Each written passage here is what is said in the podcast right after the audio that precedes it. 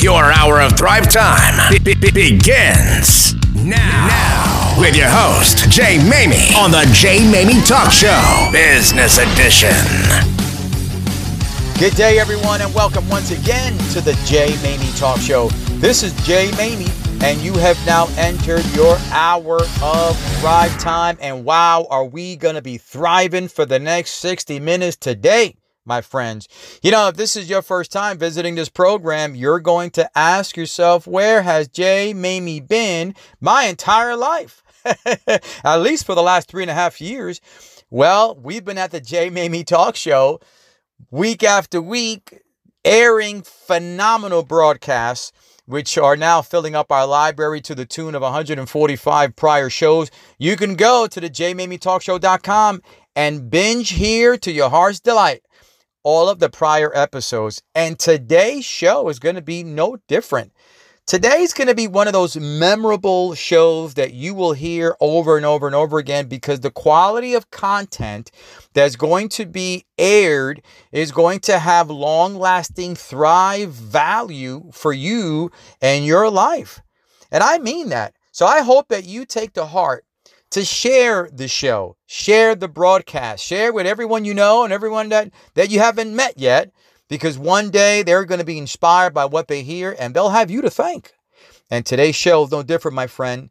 We have two amazing individuals that are pouring so much into the global community that not having him having both of them on the show would be a sin.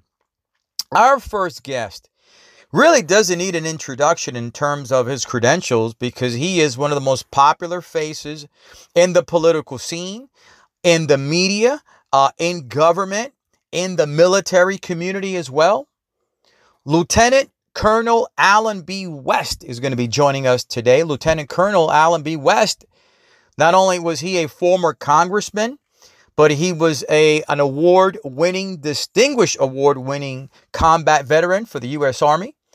And he has his own TV show, his own podcast, very successful. He's a best selling author and one of the most sought after speakers because the man continues to inspire with his wisdom and his common sense approach to building not only a quality life, but a quality country. We're going to pick his brain today. And I tell you what, he's got some phenomenal things to say. You're going to be blown away. But on the heels of Colonel West, we're going to have another gentleman that is just rocking it in the corporate world because he's teaching others how to have a breakthrough so they can achieve greater results. Robert Carbuccia is not only a master neural linguistic programming, programming trainer and coach, but he's also an author of the new book, Awaken the Magic. But more importantly, the one thing about Robert Carbuccia is that he puts his money where his mouth is. He's not talking the talk, he's walking the walk. One of the most successful real estate agents in the country, top five. He's from the Northeast.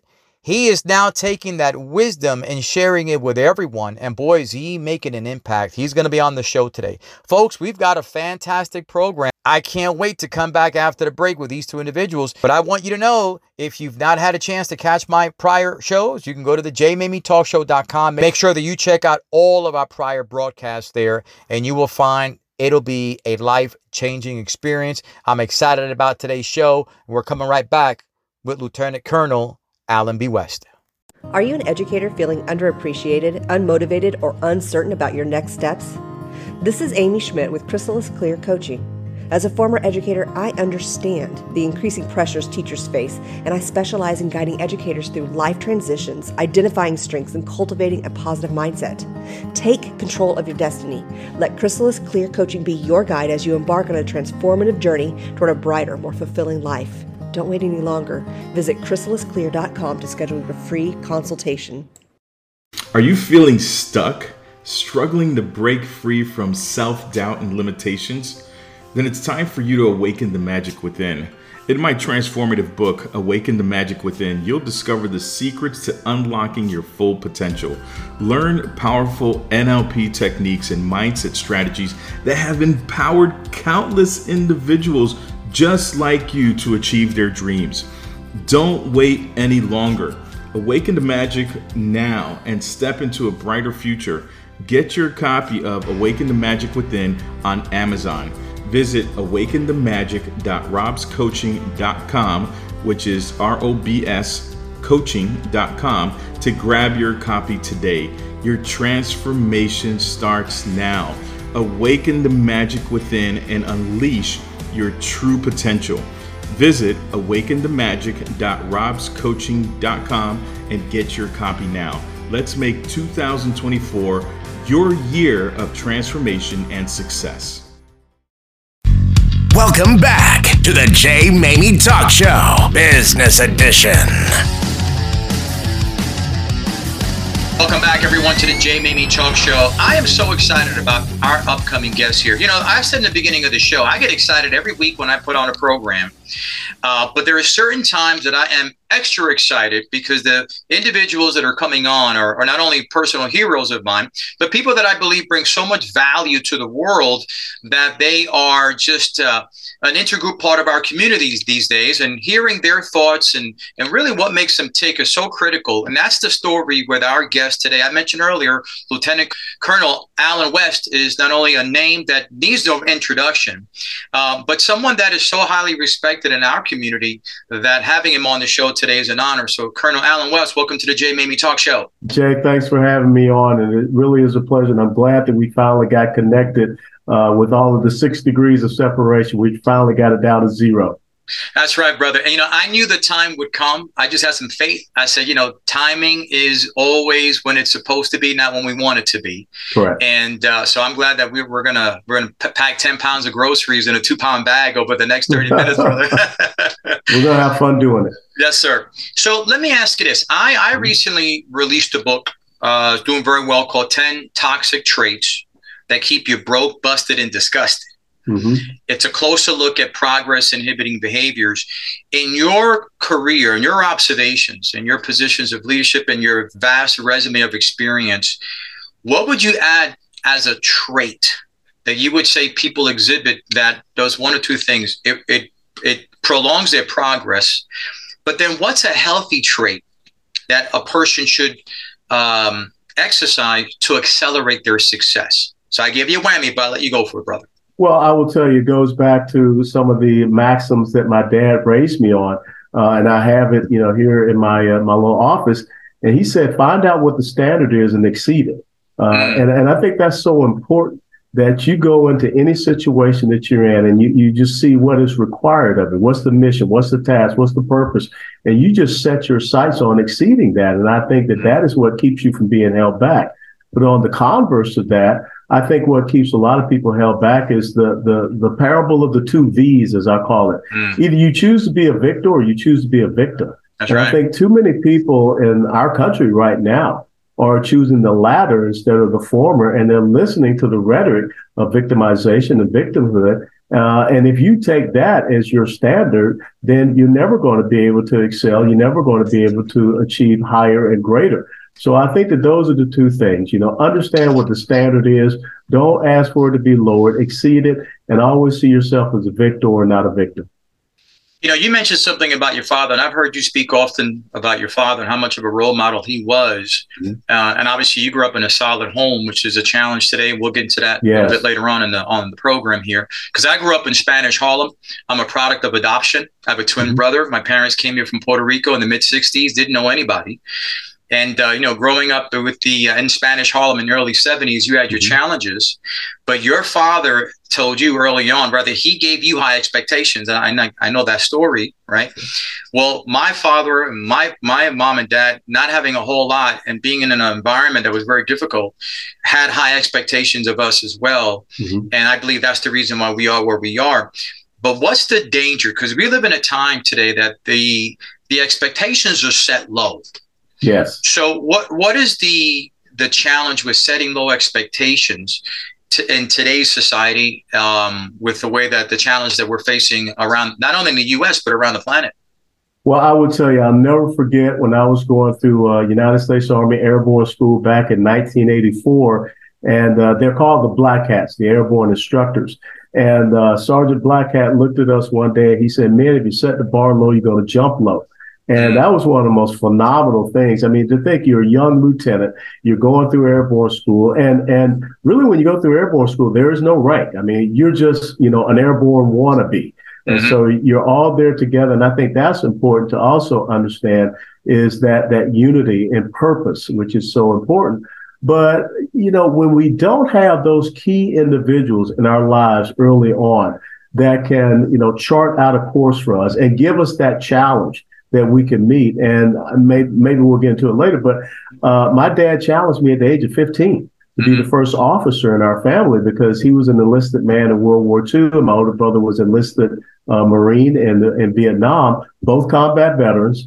But he wanted something better for me. And I will never forget the day at the University of Tennessee, 31 July 1982, when I was commissioned as a second lieutenant in the United States Army. Dad was on my uh, right shoulder, mom was on the left shoulder. The only time I saw my, my dad with tears in his eyes at that time. And sadly, that was the only time he saw me uh, get promoted because uh, I got promoted to first lieutenant while I was stationed in Italy, and he passed before I made captain. Mm-hmm. So I think it's so important that, and this is not to say, Jay, that uh, a single mother cannot do it, but it's harder for a single mom to do it, especially with a young man growing up in today's society, mm-hmm. uh, I- incredibly so. But you've got to have that positive role model. And I can tell you, that having spent 22 years in the military, a lot of these young men that we saw coming from these broken homes, these inner city communities, they, they latched onto a drill sergeant. They latched onto a platoon sergeant because they were looking for left and right limits. They were looking for someone that would institute and instill in them a sense of discipline, honor, integrity, and character. And I think that's what we're missing in uh, today's culture and today's society. We have taken the family, we just completely broken. That's right. Uh, and and I think that we're seeing the ramifications there. Look what just happened in Philadelphia, where all these kids get, mm-hmm. get together and they go out and just ransack stores. Mm-hmm. Dad, my dad would have beat the living you know what out of me. That's right. If I said, you know, I'm going to go out and hang out with, with my buddies and smash up some stores. First of all, he would not have let me go out with my pants hanging down and my underwear showing, uh, and, and he would have never allowed me to to do something that dishonored him. So I think it's so important we get that sense of family back together, that uh, very important traditional nuclear family that gives those left and right limits, that has that proper God given balance uh, for a child to grow up. Because it says in Proverbs 22 6, you train up a child That's right. in the way they should go. When they grow old, they shall not depart from it. You know, one of the things that I, I, I completely agree with you is we live in a time where I think excuse making is acceptable. Totally. right? So you can make excuses or make alibis for somebody, and because enough people are giving you an out, you take it, and that mm-hmm. automatically lowers your expectations, personal expectations, and that's a rippling effect. Uh, you know that that home that doesn't have a father or a lazy one or a lackluster one those bad habits, those toxic traits that I talk about in my book are only going to get passed on from generation to generation. Yeah. And you'll have broke generation to broke generation to broke generation as opposed to the opposite. So yeah. we're going to dive into that the, the structure of the, of the home today um, because i think it's so important. And if you're going to talk about a positive future you have to start at the core okay? No you're but absolutely right. you mentioned your parents and and one of the things that i know um, now i'm 54 years old. I, i've got enough experiences under my belt that i know what my watershed moments are yeah. right I'd like for you to share a little bit, uh, Colonel, your watershed moments, because watershed moments, they, they change your per your perspective in life. They change your idea your ideologies. Uh, they either make you a better person or a worse one, right? Um, they're put they're pivotal uh, points. What would you say are the watershed moments that you've experienced? And I'm going to give you four areas to consider this question, and not only from your parents. What were those watershed moments in your military service, your mm-hmm. political career, Let's talk about that. And then what watershed moments have you learned from being a father and a and a husband? Well, I'll start off first and foremost from, you know, in, in the family aspect from my mother and father. It does go back to that day when I was 15 and my dad challenged me on the steps of his house. Mm-hmm. Uh, you know, we did not live in Section 8 housing. My dad wanted to have his own home uh, to be the first officer in the family. That that gives you a course that you set for yourself because that meant that I started out in high school, junior ROTC, and then went on to the University of Tennessee and college ROTC. So that was a watershed moment because I knew that I wanted to meet my dad's, you know, challenge, and I wanted to exceed that uh, expectation he had. And my mother, she worked for the 6th Marine Corps District headquarters there in Atlanta, Georgia. And if there was a watershed moment, uh, the first time I saw one of these incredibly strapped Marines, uh, a mm. black officer, and I just had this feeling I want to be like that. I mean, with with that steel up in the spine, squared shoulders, you know, tight haircut and everything. So it was those examples that were provided to me. Uh, and so that was very important. When you look at my military career, I would tell you that the watershed moment for me was 1985. Uh, we were doing uh, training up in West Berlin. They had a combat in the city's training facility there. And you got one day to go through Checkpoint Charlie, which meant you got over to East Berlin. Mm-hmm. And you can just imagine a 24 year old kid from the inner city of Atlanta, Georgia, now all of a sudden walking the street with Soviet soldiers and mm-hmm. officers, mm-hmm. seeing the despair, the despondency, the depression, seeing what communism and socialism and all these things were up front. That let me know that I never wanted to see that happen in my country. And I understood what the oath that I took, you know, to support and defend the Constitution. And I understood the principles and values of the United States of America. And that really did help me to establish my political philosophy. And now, if you want to transition to that, mm-hmm. because in, in, being an officer in the military and, and taking that oath to the Constitution, you got to study and read and understand the Constitution. And in America, the individual is sovereign. The individual is the preeminent entity. And that's what the Declaration says forth. That's what the Constitution codifies. And so that was my political philosophy was that, as Abraham Lincoln said, we have to make sure that we protect and preserve the government of the people, by the people, and for the people. Uh, and what is so disconcerting is we see more special interests and self-interest of uh, a career political elite class instead of servant leadership, which is something that, again, I learned in the military. So I think we need to get back to, to that. And when I look at the lessons that I've learned, you know, being a dad and, and now granddad, uh, I'll have my second grandson in a few months. Um, I learned a lot from my wife, who's, you know, she's originally from Jamaica and her dad served 24 years in the army also. But it is about us being together. She has incredible strength. She's a, a wealth management uh, advisor. She has an MBA and PhD. I'm just a dumbass guy. I used to jump out of airplanes, man. I used to shoot about. So, so we complement each other in so many ways, and I think that's important. And as a family, we have to, you know, certain uh, examples we set for our two daughters who are now 30 and 26. You know, I have to show them, the, you know, the, the respect and show them a strong male role model. And I have to be that which they go out and seek in, in other young men that they're looking to have in their lives. So uh, those are the, the real critical moments. And, and I'll never forget when I, when I held my first daughter, uh, Aubrey, and you live in Aubrey, right. Texas, right. that changes your life. Mm-hmm. Uh, I mean, because now here's this little helpless being mm-hmm. that is completely dependent upon you, and you got to step up your game. Listen, the excuse making days are over when you're holding that little baby. Yeah. Right. You, you go from having a sense of urgency to a state of an emergency, mm-hmm. and you better have the firepower and you better have all of the uh, the ammunition you need in order to transact that uh, that state of an emergency. Yeah. Now you mentioned your parents. My as my I had two watershed moments that I could think of as you're sharing yours, and uh, so when I came to the realization that I was adopted, I didn't know until many many years later, and the struggles that my parents went through. My father picked up a fourth job he was an uneducated man, so he did laundry. I mean, you know, uneducated. Uh, but the sacrifices that he made in order to provide these two adopted twins, because they, when my parents wanted to adopt a child, uh, Colonel, they were looking to adopt only one. Yeah. They got a BOGO. Buy one, they got, get one. They got one. Yeah. And I mean, what they went, they went down back in those days in the '60s. You can just show up and put your name on a list, and there's a lot less today, right, than than the, the, the stuff you go through today. Um, so they were looking for one, and they, the the agency director said, "Look, we we got two, and they're twins." So my parents couldn't they couldn't fathom separating two brothers, and they believed that enough yeah. faith that God will provide, and, and He did. Um, but when I realized the sacrifice, I told myself, I can't let these people down. Yeah, I can't let these people yeah. down. Well, you know? you know, it's interesting you talk about no excuses because you know, I, I remember going to speak at the University of Buffalo, and the, the black students there came out shouting me down and everything because I said, no, I don't believe America's a racist country. Look at where I, I was born in a blacks only hospital in Atlanta, Georgia in 1961, and look what I achieved. Mm-hmm. But the mm-hmm. thing is, I told them my dad was born in 1920 in the South. My mom was wow. born in 1931 in the South. They didn't look for excuses. Right. They, they didn't see themselves as victims, and they didn't raise us, their, their three boys, to be victims either. And so I think that, you know, we had a saying in the military the maximum effective range of an excuse is zero meters. you know, love that.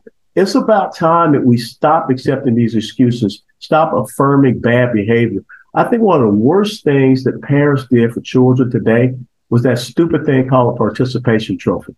Mm-hmm. Because Correct. now you've got kids that are growing up and they're still looking for a participation trophy. They're still looking to get something, you know, for nothing. Because uh, I remember my dad telling me, you know, when I said I, I want to play, you know, football, he said, I'm not coming to the game to see you sit on the bench. Mm. I'm coming to the game to see you play. Mm. And you better do what is necessary for you to play. Mm. And, and, and, I was like, I'm not going to embarrass my dad. That's I'm right. not going to dishonor my dad. Mm. He's going to sit up in the stand and say, boy, that was a good hit or that was mm-hmm. a good catch or whatever. We have got to restore that in our mm-hmm. kids. And, and as that Sergeant Black has said, stop setting the bar low for our children and our grandchildren in, the, in this present age. You know, don't don't get me started, Colonel.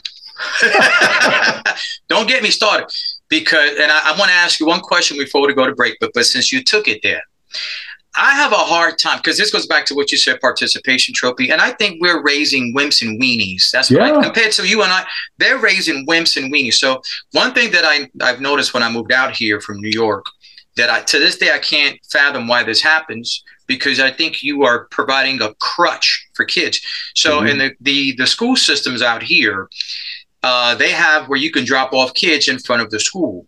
Mm-hmm. And you have these long lines of parents who, who will wait one hour just to drop little Junior off right in front because Junior can't walk. He can't walk. I mean, come on. Yeah. You know, I mean, it's I don't understand this. You know, yeah, when I when I, I, lived in New York, I used to take the train or take the number five in Manhattan all the yeah. way to the Bronx to go to Cardinal Spellman in the and then walk a mile in the snow. It didn't matter what it was. Yeah. And these kids got to get dropped off right in front because they can't walk ten feet. Yeah. What are we doing here? Well, you are raising a generation of wimps, whiners, and wussies that can't, you know, uh, stand up for anything.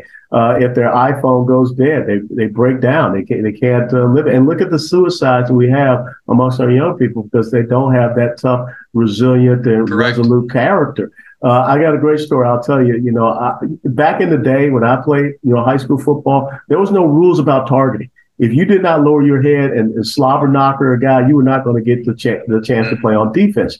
Uh, so I was a pretty vicious hitter. I was a safety. And uh, I went head to head with this guy and hit him so hard I knocked myself out. And so I'm over on the bench on the sideline. Back those days, they didn't call the ambulance or whatever. They gave you the smelling sauce, mm-hmm. and, and you came out of it. And there was my mom. My mom came down out of the stands, and she had that soft southern voice. She said, "Baby," she said, "Are, are you all right?" And I said, "Yeah, mom, I'm, I'm pretty good." She said, "You sure?" I said, "Yeah, I'm all right." She said, "Well, when you get back out there, you got to wrap him up." Your tackling technique was horrible. You can't just hit him. You got to wrap. I mean, that's a Southern mom. Yeah. That's that's the kind of mom we, we need today that, you know, says, I want my my my man child to be a man child and to grow mm-hmm. up to be a man mm-hmm. and and not to look for excuses to say I can't. You know, and, and that's something that I, I continue to live for. I never say I can't. Mm-hmm. I say this is what can be accomplished. And I tried to teach my officers that when I was a commander. But you're right. I mean, we grew up and, and we were taught to be tough. And right. you look at that generation of my mother and father came up through the, the depression and everything like that. They didn't look for again. They didn't ask for excuses. Look for excuses. They they didn't look for anyone to cut away for them. They just wanted the opportunity to be able to show that you tell me what I need to do and I'm going to exceed it. You know, the the, the day and age uh, is over. I think the philosophy that I and I still live this philosophy today, Kern. I think you probably live the same way. I'm going to make a way. I'm not going to make an excuse. Yeah. Don't make an excuse. Make a way. Yeah. And if you fail, okay. right? But don't make don't don't let your default setting is jumping to an excuse because that's not going to work. Before we go to break, I got a, a, great question to ask you because today we live in a time where truth is an inconvenience. Mm-hmm. Truth is a messy thing. And, and, we live in a day where people don't want to face the hard realities of truth. So they will mold facts and stories to, to fit their, their own ideologies. Um, but why is it that today the resiliency of truth has to hold fast more than ever? Uh, because if you don't live in a world of a, of a, of ex- objective truths, mm-hmm. then you're going to fall for anything. My mom used to say, "A man must stand for something, or else he'll fall for anything." Mm-hmm. Look, here, two plus two equals four. Okay, it, it, doesn't equal anything else. Two plus two equals four. But now all of a sudden we have people saying that math is racist. Right. Uh, because what they're trying to say is that it's too hard for certain kids based upon mm-hmm. their skin color to be able to do. I loved math. And the reason why I learned to love math was that my dad used to sit down and he would have me go through the box scores of the Atlanta Braves games and figure out, okay, Rico Carty went three for five, Hank Aaron went two for, for four. What was their batting percentage in that game? I mean, that's the type of stuff that, or, you know, Phil Niekro was on the mound. He threw X amount of pitches. X amount of those pitches were strikes. I got interested in numbers. And the next thing you know, he's showing me the business section of the Atlanta Journal Constitution. You think about that movie, Hidden Figures, where those women yes. were there so important in mm-hmm. the Apollo program. Mm-hmm. But now all of a sudden we've gotten to the point where we're telling them that understanding these these things of physics and science and math and truth, you don't even have two genders now. You can have 60 something genders. We have gotten so far away from foundational truths and fundamentals uh, that is very disturbing. And that is also lending to people saying that I'm a victim and making excuses for things. Go out there and, and study and understand and seek out the truth. And, and I will tell you, as a, as a Christian, Jesus Christ said, I'm the way, I'm the mm-hmm. truth, mm-hmm. and I'm the life. Mm-hmm. And I mm-hmm. think it starts with that truth first and foremost. You know, you, you said the key phrase, uh, Colonel, foundational truth. Mm-hmm. I think there is no foundation that is being taught to kids uh, that deals with that foundation of truth. I think is truth, and we'll make it up along the way. You're right. And, You're absolutely and, right. And you know what? That in the end, when the strong winds blow, as the scriptures say, right, the whole house is going to crumble anyway because yeah. you didn't build it on any solid foundation, and that's where we're at right now. Before I, uh, before we bring uh, go go to break, I, I want to prep the next question for you because I think it's important to to kind of dive into your political career. Uh, you left the military service, highly regarded, right? Combat veteran, uh, distinguished honors. You could have gone anywhere. You could have got, you probably could have got a nice offering, either working for the government or, or in a, in a military sense or a corporate leadership position. But you decided to go into the, into the jungle of politics. yeah. I mean, you went, you left one battlefield and got into yeah. another. Talk about a toxic environment. I want to ask you when we come back, what possessed you to make that decision, brother? Um, because you were inspired by something, knowing what you might be up against in the swamps of politics. Mm-hmm. And we're going to pick that question up right after the break. Hey everyone, Jay Maymi from the Jay Maymi Talk Show. Excited to announce that my 10th book, 10 Toxic Traits That Keep You Broke, Busted, and Disgusted, is now available on Amazon. And since its release, the readers have reviewed the book and have left stellar reviews as they have come to recognize the book as a valuable resource to help them identify those toxic traits that keep them from becoming the best they can be. Those stumbling blocks have to be identified. And in this book, 10 Toxic Traits That Keep You Broke, Busted, and Disgusted, we're going to dive into a closer look at these progress inhibiting behaviors. The book is going to be a tremendous resource. It is for many already. Pick it up at Amazon. 10 toxic traits that keep you broke, busted, and disgusted. Are your emotions leading your responses to situations, or are you living a life where all your capabilities are in balance? This is Randy Bowles, the Coherence Warrior. With disciplined behavior of less than 10 minutes a day, I live more efficiently and effectively with inspired actions. Let me help you learn how to use your heart's intuition to guide your brain to lead your mental, physical, and spiritual capabilities to higher levels for longer periods of time. Visit coherencewarrior.com and I look forward to serving you. Have you reached a place personally or professionally where you sense you need to be more motivated and fulfilled? Do you want to change but fear the discomfort that comes with it? Hey, I'm Bryce Runge, author of the hit book Wake Up, Wake Up, Wake Up. For the past decade, I have equipped students, athletes, and CEOs with tools to wake up, enhance their thought life, develop the strength to overcome challenges, and advance toward greatness. For more information, visit brycerunge.com. That's B R Y C E R U N G E.com. Wake up, let's grow.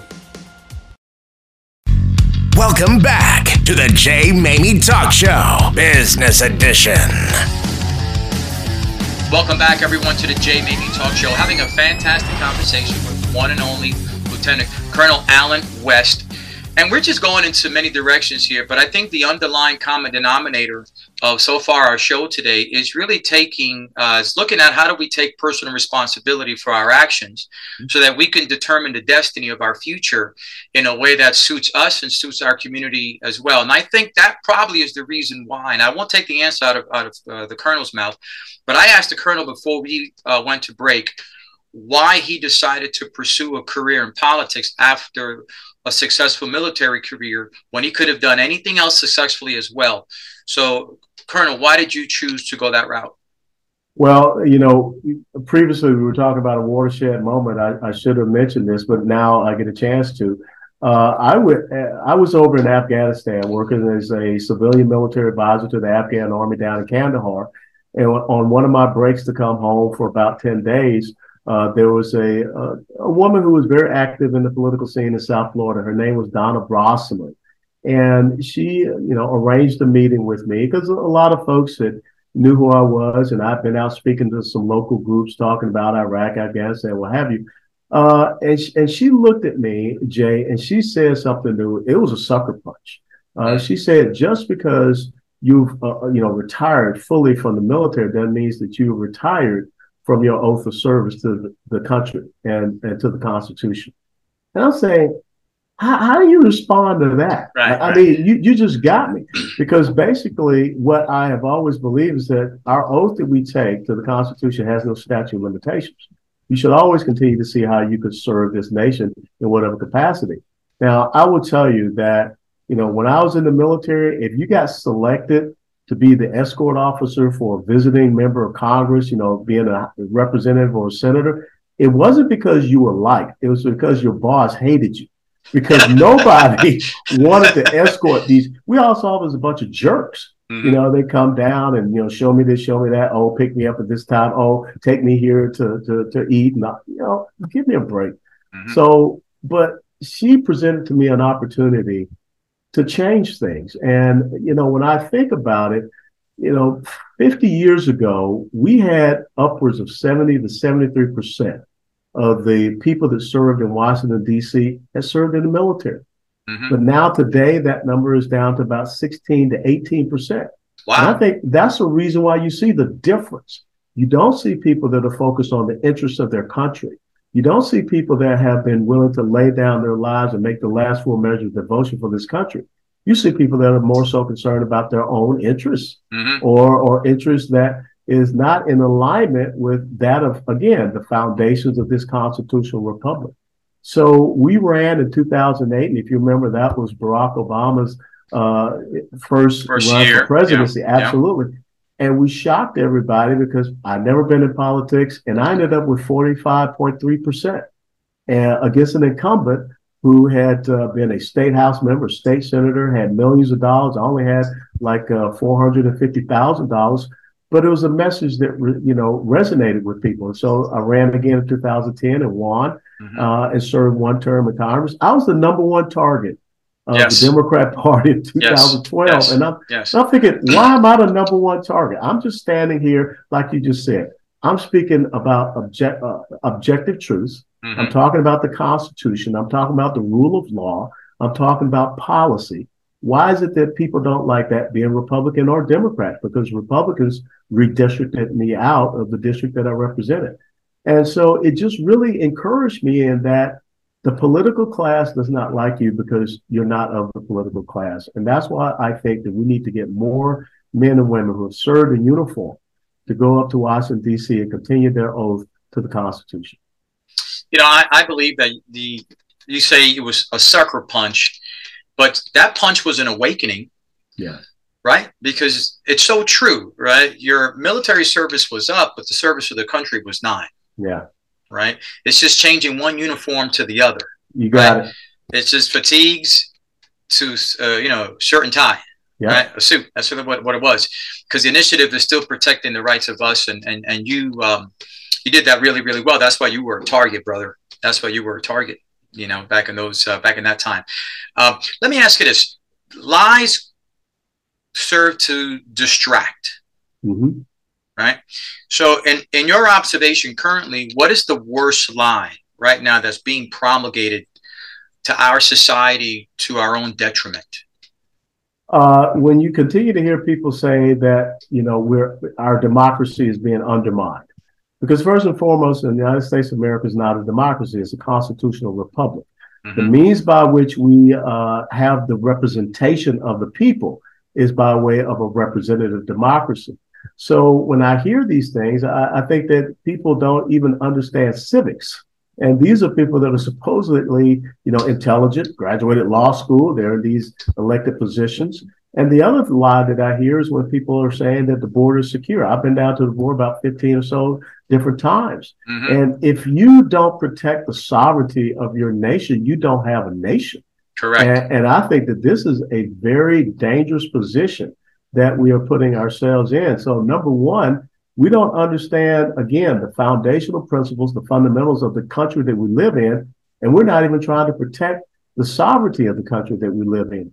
So people have got to wake up and understand those two things. You know, Jay, you and I grew up at a time we learned civics. Uh, I remember sitting down on Saturday morning, you know, eating my frosted flakes or Rice Krispies, and on ABC they used to have Schoolhouse Rock. and they yes. used Yes. to talk about yes. civics and all of these Yes. things. yes. So even if you weren't getting it formally in the classroom, the culture, the society still wanted to teach you about that. Uh, and so we have got to get back to that understanding. And and again, it comes back to the big lie that I think is being promulgated across this country. Everyone's a victim. And Correct. everyone can come up with an excuse. And, and guess what that means? Here comes Mr. Politician that says, I'll take care of it.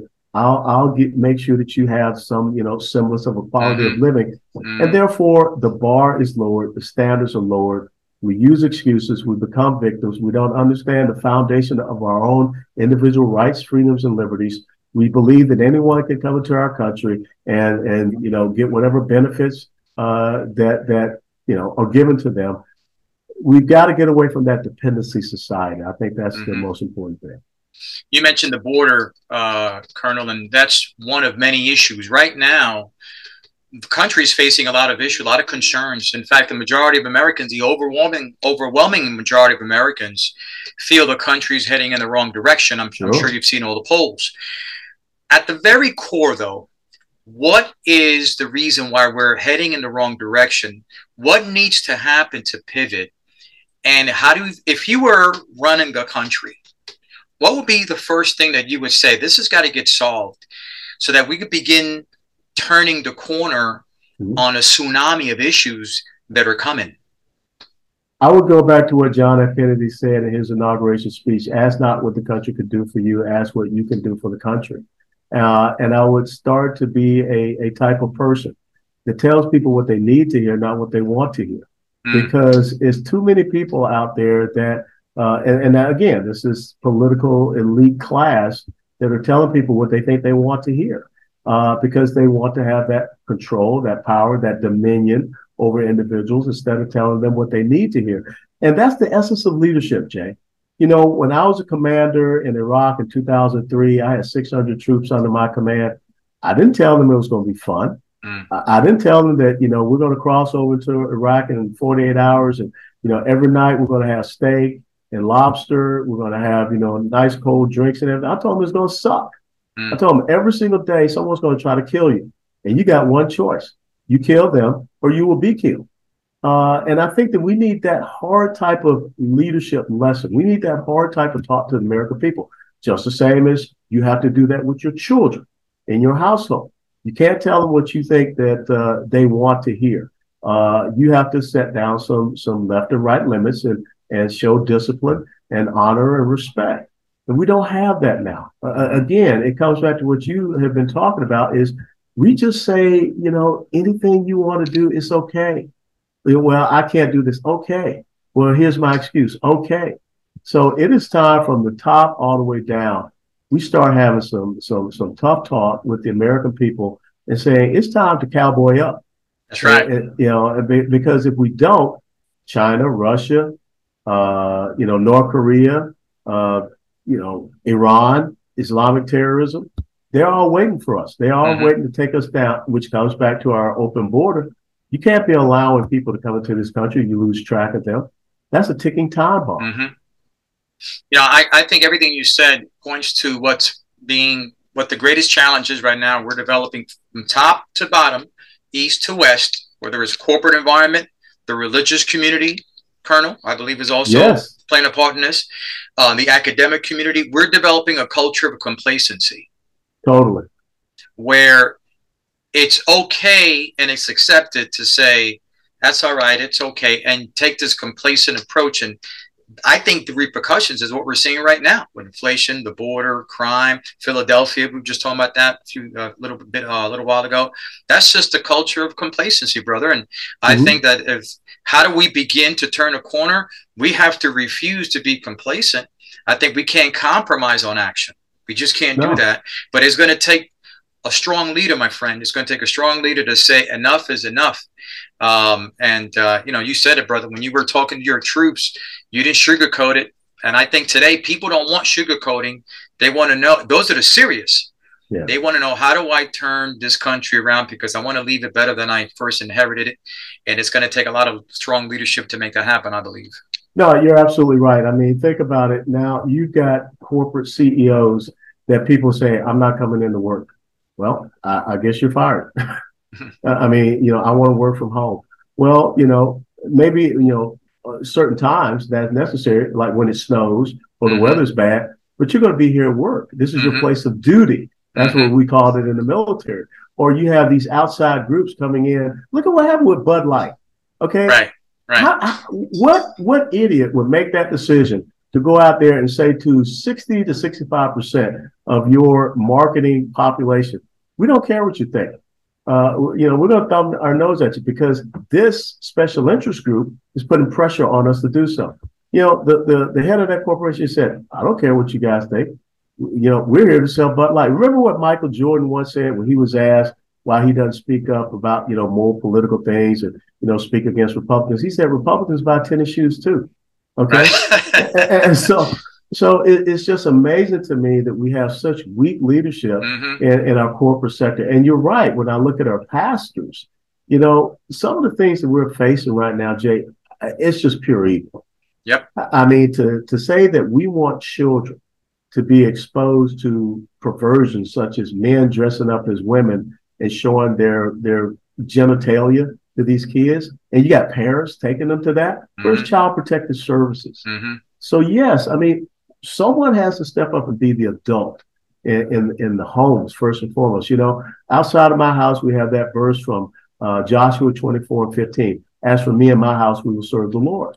And, and you got to establish, you know, some semblance of standards and morality in your house. Mm-hmm. And it mm-hmm. has to be in our communities, in our churches, and it has to get into our schools.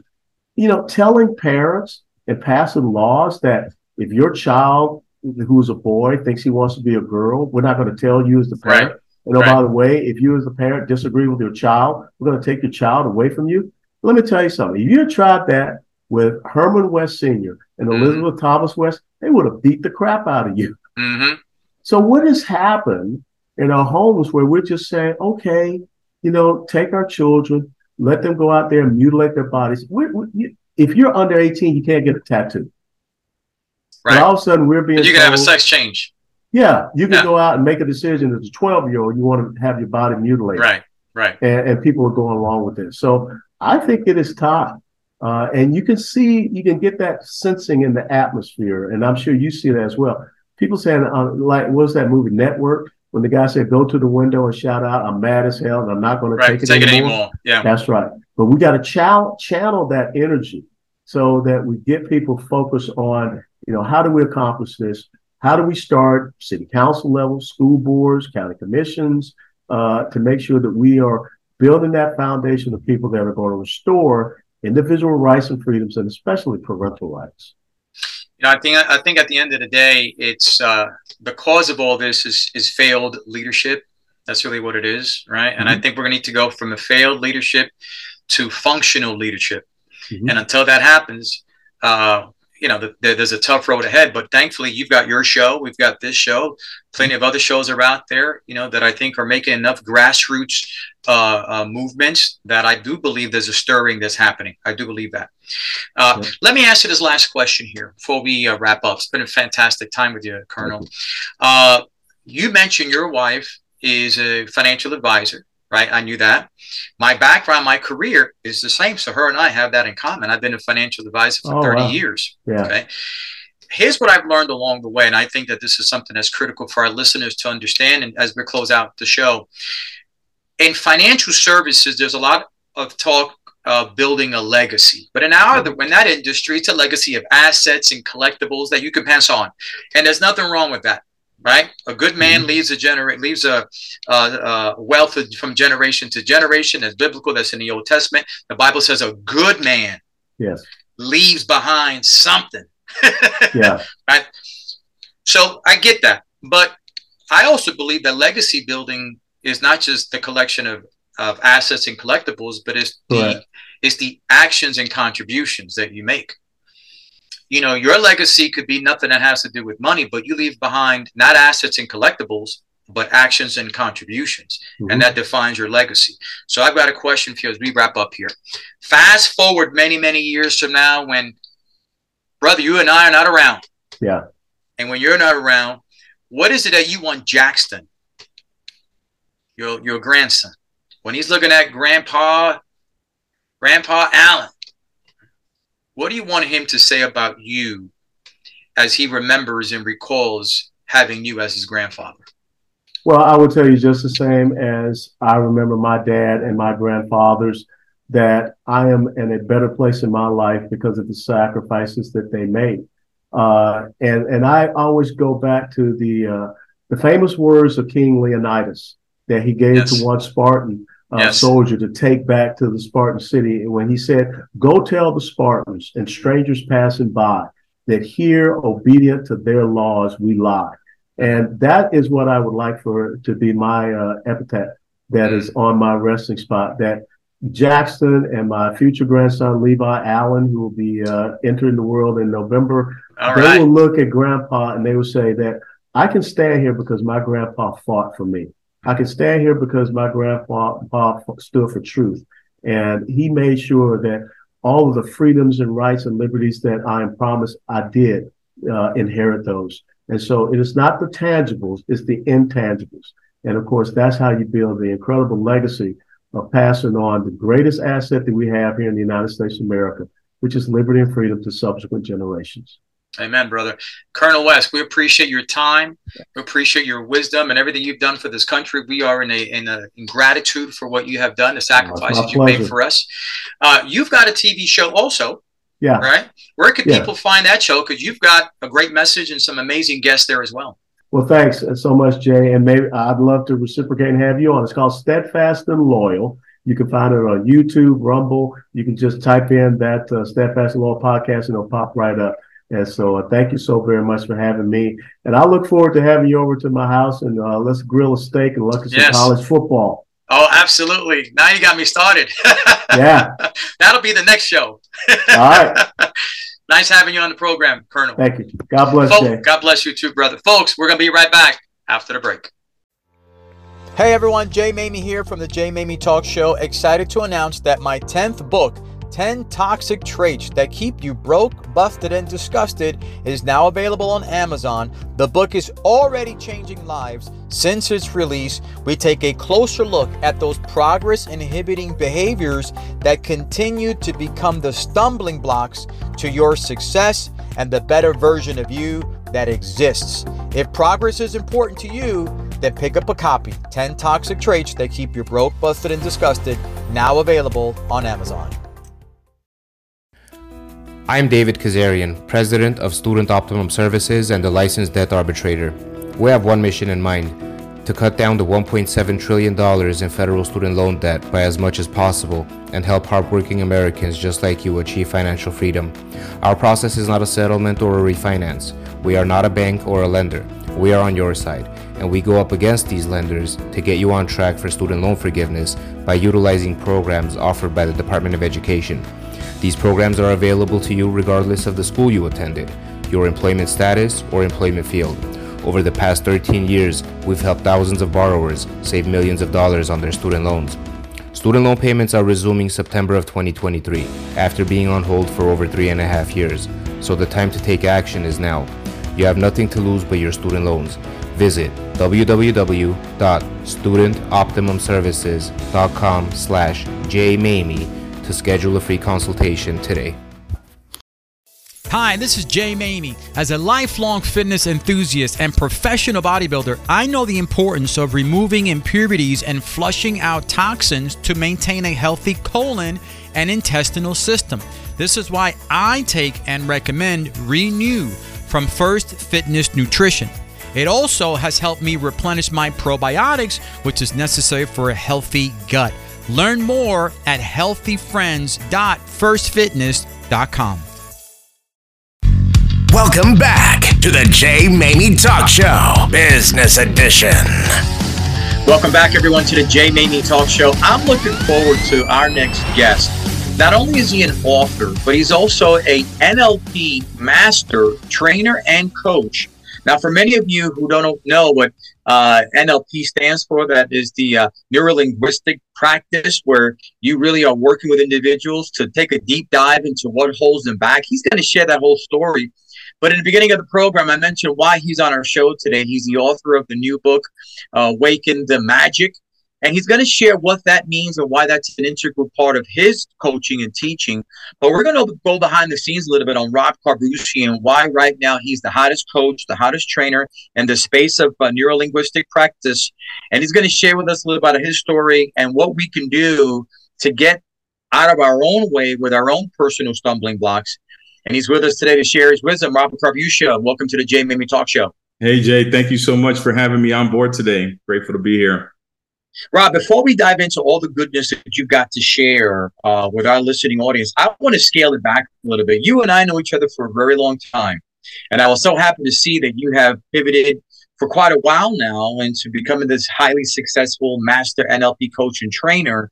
And we're going to dive into that story. But before we do that, let's go back and learn a little bit about your personal story, if you could. Yeah, definitely, Jay. I mean, uh, hey, listen, born in Dominican Republic, you know, raised in the United States. Uh, I always like to tell people I have uh, Dominican hardware with American software you know, because most mostly everything that I do is like Americanist, right? And uh, yeah, I mean, listen, uh, I've I've been through so many things in my life, and uh, and in business, and, and that's where I've really focused most of my energy because as growing up as a kid, you know, grew up with a single mom, lots of different trials that went on with that, and with the, the those trials and tribulations you know, my mindset, obviously, you start to pick up stuff right? It's like anybody mm-hmm. else. And mm-hmm. um, and as I got older, I started to realize that the one thing for me, if I wanted to have the life that I truly desired, I needed to start working on upstairs. Definitely. Mm-hmm. So for me, that is uh, that is something that I started to pursue in my life. So I went through different venues, whether it was through management training courses. You know, obviously, all of us go through motivational speaking trainings, and mm-hmm. and and we we go through the whole gamut of all these things, reading positive books. Um, and that helped me out to a certain extent. But then as time goes on, unless I resolved the things that were going on in my past, then I started to hit that one thing that's going on today that people are talking about a lot, which is imposter syndrome. And right. that was something that uh, that was a challenge for me to, to to face. But with the tools that I developed, and with the tools that I developed and the tools that I got from neurolinguistic programming, which we'll talk about in a little bit, you know, I was able to snap out of one mindset and shift into a different way of looking things. And that improved my life so much, so much more. You know, one of the things that I admire about you, uh, uh, Rob, is uh, you grew up in, in the hood right? Single, uh, a, a, product of, of a single uh, parent home, and yet you rose above. Yeah, it wasn't it wasn't uh, all uh, you know peaches and cream, and you had your struggles, and as as many of us do when we grow up in those environments. But you were able to pull yourself out of that because you sought the resources that can pull you into tomorrow. And I think that's what a lot of people don't do. They don't look for the resources. They don't seek the the the coaches and the training and all the ways for them to get into a better place. They get stuck in a place that doesn't serve them. You did that, so kudos to you.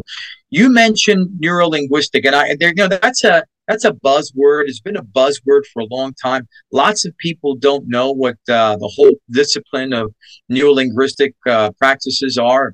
Here you go. Not only do you take the course, but you become a master NLP coach and trainer. Uh, I'm curious to know how did you even pursue becoming one. But before we do that, let's just break down what NLP means a little bit so that we can make sure that our listeners are, are staying tight with what the rest of the segment is going to entail. Absolutely. Absolutely. Well, when it comes to neurolinguistic programming, it's just like the way it sounds, right? Neuro it has to do with the mind. And then linguistics means the language, right? Language pattern, language communication, and then programming. Just like you would a computer, mm-hmm. the word programming is involved. So, in essence, Jay, our minds can be programmed and our minds can be reprogrammed as well too. So we can be programmed to behave in one manner, but then we could also change that behavior by reprogram reprogramming it in a different way. And we do that through the tools that are in the toolbox of neurolinguistic programming, because neurolinguistic programming isn't one thing. It's actually a set of tools that are used that can help people achieve their best life and their best results fast. That's the key thing is that it's a mm-hmm. very, very fast approach and what inspired you to pursue because you were doing very well in real estate you're one of the top real estate brokers in the country uh, i spoke about that early on in the introduction and now you pivoted towards this brand new space uh, so i'm interested in knowing what inspired you to pursue that what problem did you see that you could solve that becoming a master nlp coach and trainer would solve well the biggest problem that i realized is that even in my own journey when I jumped into real estate uh, back in 2004, I I struggled through the success that real estate could possibly bring me. And I didn't realize realize this is actually paralyzed a lot of my activities. It paralyzed a lot of who I was, even though I had the talents, I had the skills, I could do it. I could be an amazing person. But deep down inside, man, I just didn't have the confidence and I didn't have the the the the the mindset that would carry me through that I was more than enough to be a mm-hmm. successful real estate agent. And through through different coaches, different trainings that I went through, I started to realize that I can pretend to be successful in my mind, right? What do they say? Fake it till you make it. But then right, as time went on, you know, I became successful. I, I, put a lot of homes on the market. I mean, I was listing 100 homes per year. Wow. And as time went on, I started to realize that I wasn't satisfied deep down inside my heart. I started to realize that there was an emptiness where even at that level, I felt as though, man, do I really deserve this?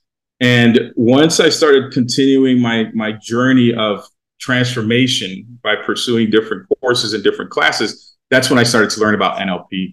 That's when the true Robert Carbuccia started to come out. That's when I started to mm-hmm. really uh, understand who I was as a human being and when I was promoted to be the team leader or the CEO of Keller Williams in Fort Lauderdale, Florida, as I coached agents, I could give them all the practicals do this, do that, make this amount of calls, make this amount of contacts, and so on and so forth. And I started to see the same thing in them that I saw in myself. Mm. And that inspired me mm. to have a deeper conversation. And that was with regards to their mindset. And the moment we started doing that, that's when the light bulb went off with the agents that I was coaching and and and and the magic started to happen. So that inspired me to become a master trainer and coach. That's amazing. You know, typically when you find people make pivots in their careers is because they find another problem that they know they can solve or at least bring forth a solid solution. And that was brilliant of you realizing that you can help your agents in much more than the tactical, technical uh, aspect of real estate. You had to go a little, little bit uh, deeper with them, and you know many don't do that. So kudos to you. But in your work now, you're very successful in your work. Obviously, what challenges do you find? Common challenges, challenges that I would say are the uh, common denominator among most people who are struggling? What would you say is that common challenge that most people struggle with? Uh, in, in other words, those internal stumbling blocks. Yeah, what I've noticed as I've coached more and more people, whether it's business owners uh, or even aspiring athletes who are looking to get the extra edge or real estate agents, anyone, I've noticed that the one underlying common denominator is I'm not enough. Just those phrases right there. Mm. That is the one thing, Jay, that I hear oftentimes that people just don't believe that they have everything or whatever it is that it takes to even get started or to continue. And uh, and that's that's a huge stumbling block because what happens is is that the moment that they get started, even if they have two or three or four wins, since they still believe deep down inside that they're not enough, then they just shrink back where it's like, no, this is the time to lean in, right? This is the time to lean in. This is the time to be your best self. I mean, we're picking up momentum right now. And because their thought process is, I'm not enough, they just shrink back and disappear and, and fade away. So that's the one common you, thing you've heard. So, how do you help someone when you are in, uh, getting to know a person and you find they've got great talent, great potential, but they're struggling with validation. They're struggling with whether or not they believe they're enough. And they do start to shrink back. That's a great way to put it because that's what people do. People shrink back, right? What do you do? What are some of the, the words of wisdom without giving everything away, obviously? But how yeah. do you pull somebody out of that? Yeah, I think, uh, Jay, the, the first thing is to start off with, you know, what were their goals, right? Where are they right now? what have they noticed have been their obstacles and then the, we come up with the, the, the easier plan which is what's the path we're going to take to get there and mm-hmm. what i do is i focus on the root cause so this is through a conversation you know we're having our conversation this is something that takes anywhere between eight to ten hours mm-hmm. and within that period of time of, of weekly conversations for about a couple of hours and obviously it's some nlp techniques involved we start to discover what the root cause is. And the moment we find out what the root cause is, when was the first time that they experienced that emotion or that negative feeling or that negative mindset? And we eliminate it. It's like plucking it out of their mind in a sense, right? Once that's eliminated, then it's like anything else. Have you ever heard of the game Jenga before? Absolutely. Yes. Yes. Right. So, so with the na- the game Jenga, the moment I pull out a piece, then the whole tower starts to crumble and fall down. Mm-hmm. And the key is is to go back as far as possible, find the root cause, pull out the negative piece, get the learnings, and then move on from there. And and and it's like magic, bro. I'm telling you, it's it's an amazing process. You know, I like the way you use the analogy of, of Jenga because that does create a great visual. I just pluck it out. And as you're saying pluck it, all I kept thinking about was the, the landscapers who, when they work on a backyard and they're trying to pluck the weeds out, right? They know, man, if, if you don't pluck those weeds out, they're coming yes. back even stronger, right? So as soon as you identify those that crabgrass and all these different I'm in Texas, man. These these weeds out here, they're tenacious, man. These things will survive in 150 degrees. It's unbelievable. And you pluck them out and they come back even bigger and stronger than uh, than before. So you have to go deep in the root to get these suckers out. And then here's the key: it's not just digging the root out deep to get the whole thing um, out of that that soil, but then you got to provide the good stuff on top. You got to provide the good stuff on top to keep that root from ever coming back again, and the good grass to grow. Brilliant, brilliant. And that's the process. Right, exactly. That's the process. So, you know, you mentioning the Jenga kind of reminded me of that. Let me ask you this in our last couple of minutes here. Uh, you were inspired to be a part of the book. It's a great book. I had a chance to, to review the content of it. I think it's it's a book that whose time has come. Awaken the magic. What inspired you to be a part of that book? And what do you want the reader to walk away with after reading the book and reading your personal uh, philosophies in the book? Yeah, I think the, the the the the main inspiration that came from writing the book is, and and I'm sure you could probably relate to this, and so many people where we always say, one day I'm going to write a book, mm-hmm. one day I'm going to write a book, and it just keeps getting put off and put off, and then it got to a point where, you know, I I was like, enough is enough. It's time for me to start pouring my knowledge out there, and this is one of the best ways that I can be able to create a legacy for myself, something to pass on to my children and pass on to other people.